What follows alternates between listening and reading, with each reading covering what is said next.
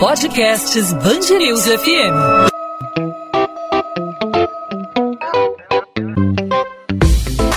Dois às 20, com Maurício Bastos e Luana Bernardes.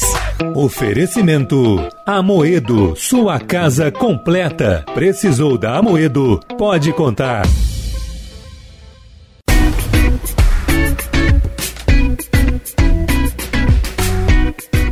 O Rio de Janeiro entra em uma nova fase de flexibilização nessa semana. A partir de sexta-feira, os pontos turísticos da cidade vão ter autorização para funcionamento.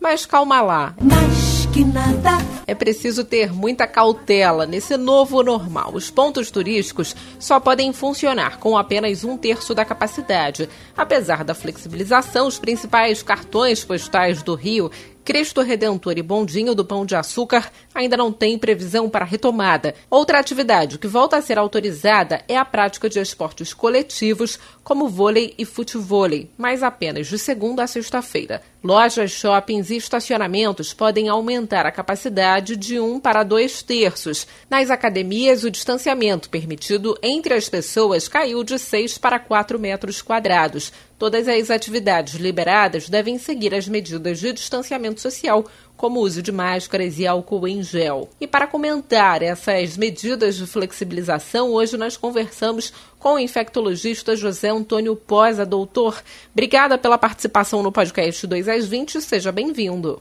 Obrigado pelo convite, um abraço a todos os ouvintes. Doutor José Pós, essa nova fase da flexibilização aqui no Rio de Janeiro, com a volta aí das atividades do, de turismo aqui, dos equipamentos de turismo aqui no Rio de Janeiro. É um momento que a gente continua, né, a gente volta a dizer, volta a afirmar que as pessoas precisam ainda manter a cautela, né? É, isso é muito importante da gente deixar claro que não é porque a gente está tendo esses momentos de flexibilização que o problema está resolvido. Tem muita gente que está confundindo uma liberdade maior de sair à rua, de frequentar alguns lugares. É, tem gente que está confundindo isso com a resolução do problema. E não é. Na verdade, a gente ainda tem preocupação, a gente ainda não sabe é, a quantidade de pessoas que ainda são suscetíveis então, assim, continua não sendo o momento para sair sem necessidade. Agora, doutor José, a prefeitura é, flexibilizou outras medidas, como prática de esporte, é, de atividades coletivas né, na praia. Por outro lado, a pessoa ainda não pode permanecer na areia, mas pode permanecer na areia se for acompanhar, por exemplo, uma partida de futebol. E você vê alguma é, divergência e alguma contradição nessa liberação? É, na verdade, é, esses estudos de possibilidade de, de, disseminação de vírus numa pessoa que estava caminhando, correndo pela praia, é, tem dados um pouco conflitantes, mas na verdade, é, independente de, de, qual dado está mais correto, é, para mim não tem lógica você liberar algumas coisas na praia e proibir outras. Você pode, por exemplo, tomar banho de mar, mas não pode ficar na areia. Como é que você vai chegar no mar sem passar pela areia? E uma partida de futebol, uma partida de vôlei de praia, é, dependendo de, de da, da, quantidade de pessoas ao redor, você faz muito mais aglomeração nesse espaço restrito do que na orla inteira. Então, para mim não, não faz, não, não tem muita lógica você permitir a concentração de pessoas numa área pequena da praia e proibir na extensão completa. Outra parte aí da flexibilização é, anunciada pela Prefeitura do Rio, que começa na sexta-feira, né, é a mudança aí do funcionamento dos shoppings, porque os shoppings podiam funcionar apenas com um terço da capacidade, né, mas agora eles vão poder funcionar com dois terços da capacidade. Esse é o momento de fazer essa alteração, não seria melhor manter aí é, o funcionamento apenas com um terço da capacidade? Não é apressar um pouco as coisas em um momento de pandemia? É, na verdade, a prefeitura está tentando usar alguns critérios para é, é, definir esses momentos de flexibilização.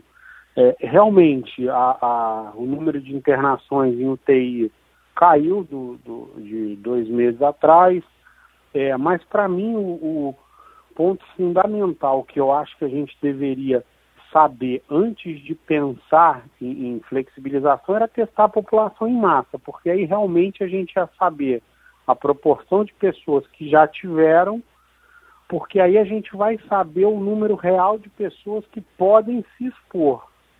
E também, assim, aí fica um apelo à população que, assim, não é porque o shopping abriu que você tem que ir. Você, enquanto cidadão, você pode entender que você não tem urgência nesse momento de frequentar um shopping, então você simplesmente não vá.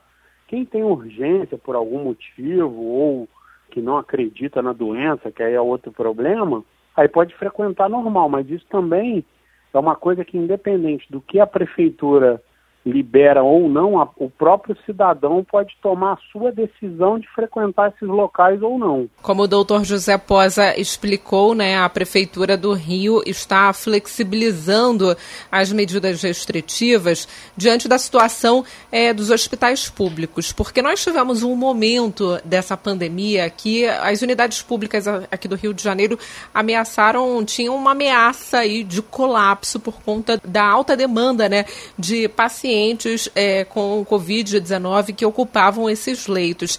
Existe alguma explicação, doutor, para essa estabilização é, das vagas nos hospitais, já que nós estamos flexibilizando essas medidas de restrição e com a flexibilização, né, a ideia que a gente tem é que os casos iriam aumentar, mas não foi o que aconteceu no caso do Rio de Janeiro. Existe já alguma explicação científica para o que está acontecendo aqui no Rio, ou como o senhor disse, só mesmo com a testagem em massa que a gente poderia descobrir aí a verdadeira realidade do Rio de Janeiro? É, na verdade, com a testagem em massa a gente teria a certeza do que realmente aconteceu. Mas se a gente for observar a curva da doença em qualquer parte do mundo, a gente vai ver que a doença começa com muito poucos casos, de repente ela começa com uma multiplicação muito rápida dos casos, que é a fase que a gente chama de crescimento exponencial, em que o número de casos dobra cada vez em menos tempo.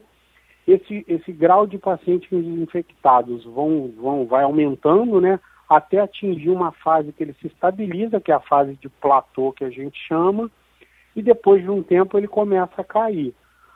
O que uma boa parte dos especialistas acreditam é que foi isso que aconteceu aqui no Rio. A gente teve os primeiros casos logo no primeiro trimestre, fevereiro, março, por aí. A gente teve é, esse, esse aumento, principalmente maio e junho. Depois a gente já teve estabilização no final de junho e agora, início de julho, a gente já está aparentemente na curva de descenso. Só que isso não quer dizer que a gente pode relaxar e, e seguir a vida, porque caso o número de pessoas expostas volte a aumentar de uma forma muito rápida, a gente pode voltar a ter necessidade de internação, de suporte hospitalar, talvez não tão um quadro não tão crítico quanto na primeira onda que a gente chama, mas tem um risco menor da gente ter um aumento passageiro esse número de casos, porque a gente tem mais pessoas circulando na rua. Seria a famosa segunda onda, né? Não dá para dizer é, quando essa segunda onda vai vir, se ela vai vir e a proporção dessa segunda onda. Mas se ela vier, a gente pode dizer que talvez há grandes chances dela ser uma onda menor, então, que essa primeira onda que foi uma tsunami aqui no Rio. É, e graças a Deus a toda tudo que a gente tem observado leva a crer que caso essa segunda onda aconteça, não vai ser nem de longe nos moldes da primeira, que foi avassaladora, até porque a gente já não tinha um sistema público de saúde preparado que a gente não tem há anos e de repente a gente so sofreu uma sobrecarga enorme de precisar de centenas, milhares de leitos de uma hora para outra. É, mas até vendo a capacidade de leito de internação que a gente tem hoje, os hospitais de campanha, dos que ficaram prontos e foram entregues, é, por enquanto a gente ainda está numa situação segura, mas caso esse número de internação volte a subir, aí o, o, provavelmente o prefeito, o governador tem um comitê assessor que monitorando esses dados a qualquer suspeita de piora nesse padrão, aí você dá um passo atrás e fecha de novo, é, regula normas no, no passo anterior, no, no, e isso a gente consegue ir fazendo a, a cada semana, a cada dia, provavelmente tem técnicos que estão trabalhando junto ao prefeito e ao governador para dar essas orientações. E para isso não acontecer, né, as pessoas devem continuar aí é, sendo cautelosas, né, evitando aglomeração. Não é porque a gente está numa situação relativamente é, estável agora, as pessoas podem, é, por exemplo, como o senhor mesmo disse, ir ao shopping só para passear, dar uma voltinha, evitar aglomeração agora para a gente ter pelo menos essa conquista aí, é, que ela não seja só momentânea, né? É, pois é, porque a, a, se a gente for observar, é, os locais que fizeram um, um, isolamento correto foram os lugares que se livraram do vírus mais rápido, porque o vírus ele precisa infectar alguém para ele sobreviver. Um vírus ele não fica vários dias numa parede, no chão, num objeto, ele tem um tempo de vida nesses locais. Então, se ele não entrar em contato com alguém para ele se pra ele invadir esse organismo e sobreviver, o vírus vai morrer. Então, se não tiver muita gente circulando, esse vírus morre. Então, isso é que é importante ressaltar. Se você não tem necessidade extrema de sair, espera mais um pouco. Talvez daqui a mais um mês, um mês e pouco, já vai estar quase tudo liberado, com bem maior segurança. Tem a proximidade da vacina, que cada vez os testes são mais animadores. Então, assim, quem não tiver urgência de sair, a gente continua fazendo apelo para proteger e às vezes até proteger os familiares, porque tem muita gente que às vezes é jovem, que não tem fator de risco nenhum, que pode se infectar e ter um quadro leve, mas quando chegar em casa pode passar para sua mãe, para seu pai, para seu avô, para sua avó.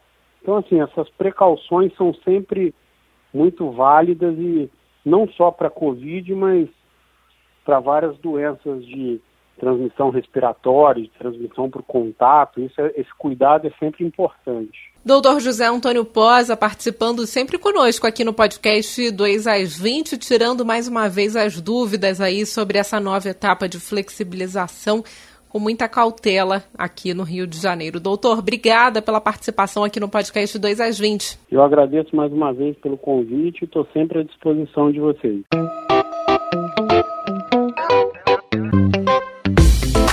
2 às 20, com Maurício Bastos e Luana Bernardes.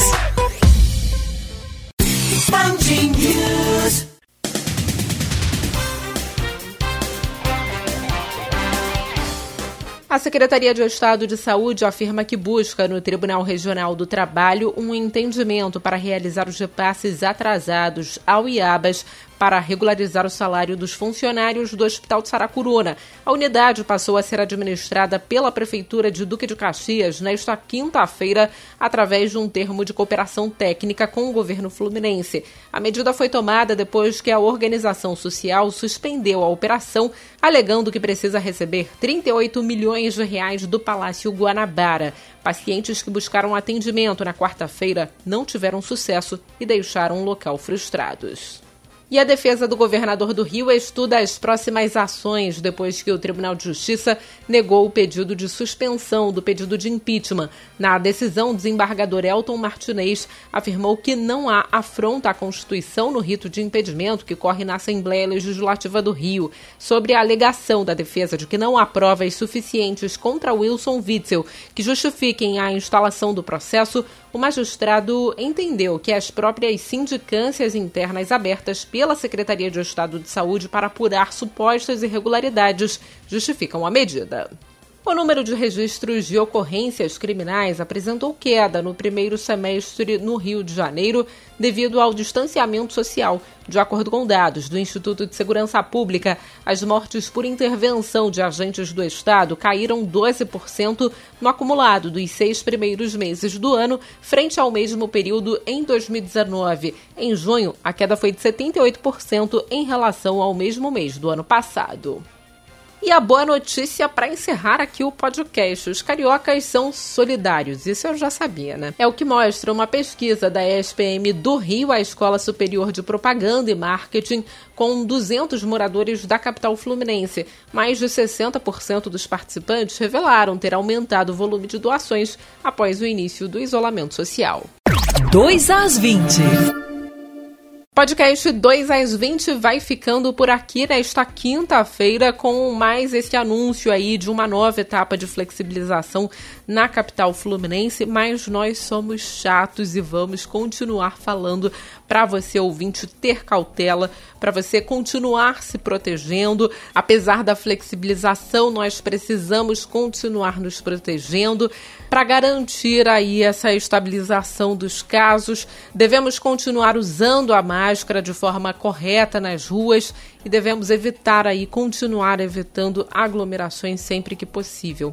Meu parceiro de podcast volta à bancada aqui comigo a partir da semana que vem, tá curtindo mais folgas aí essa semana e na segunda-feira a gente está de volta. Eu, no entanto, volto nesta sexta-feira com mais uma edição do podcast 2 às 20. Até lá.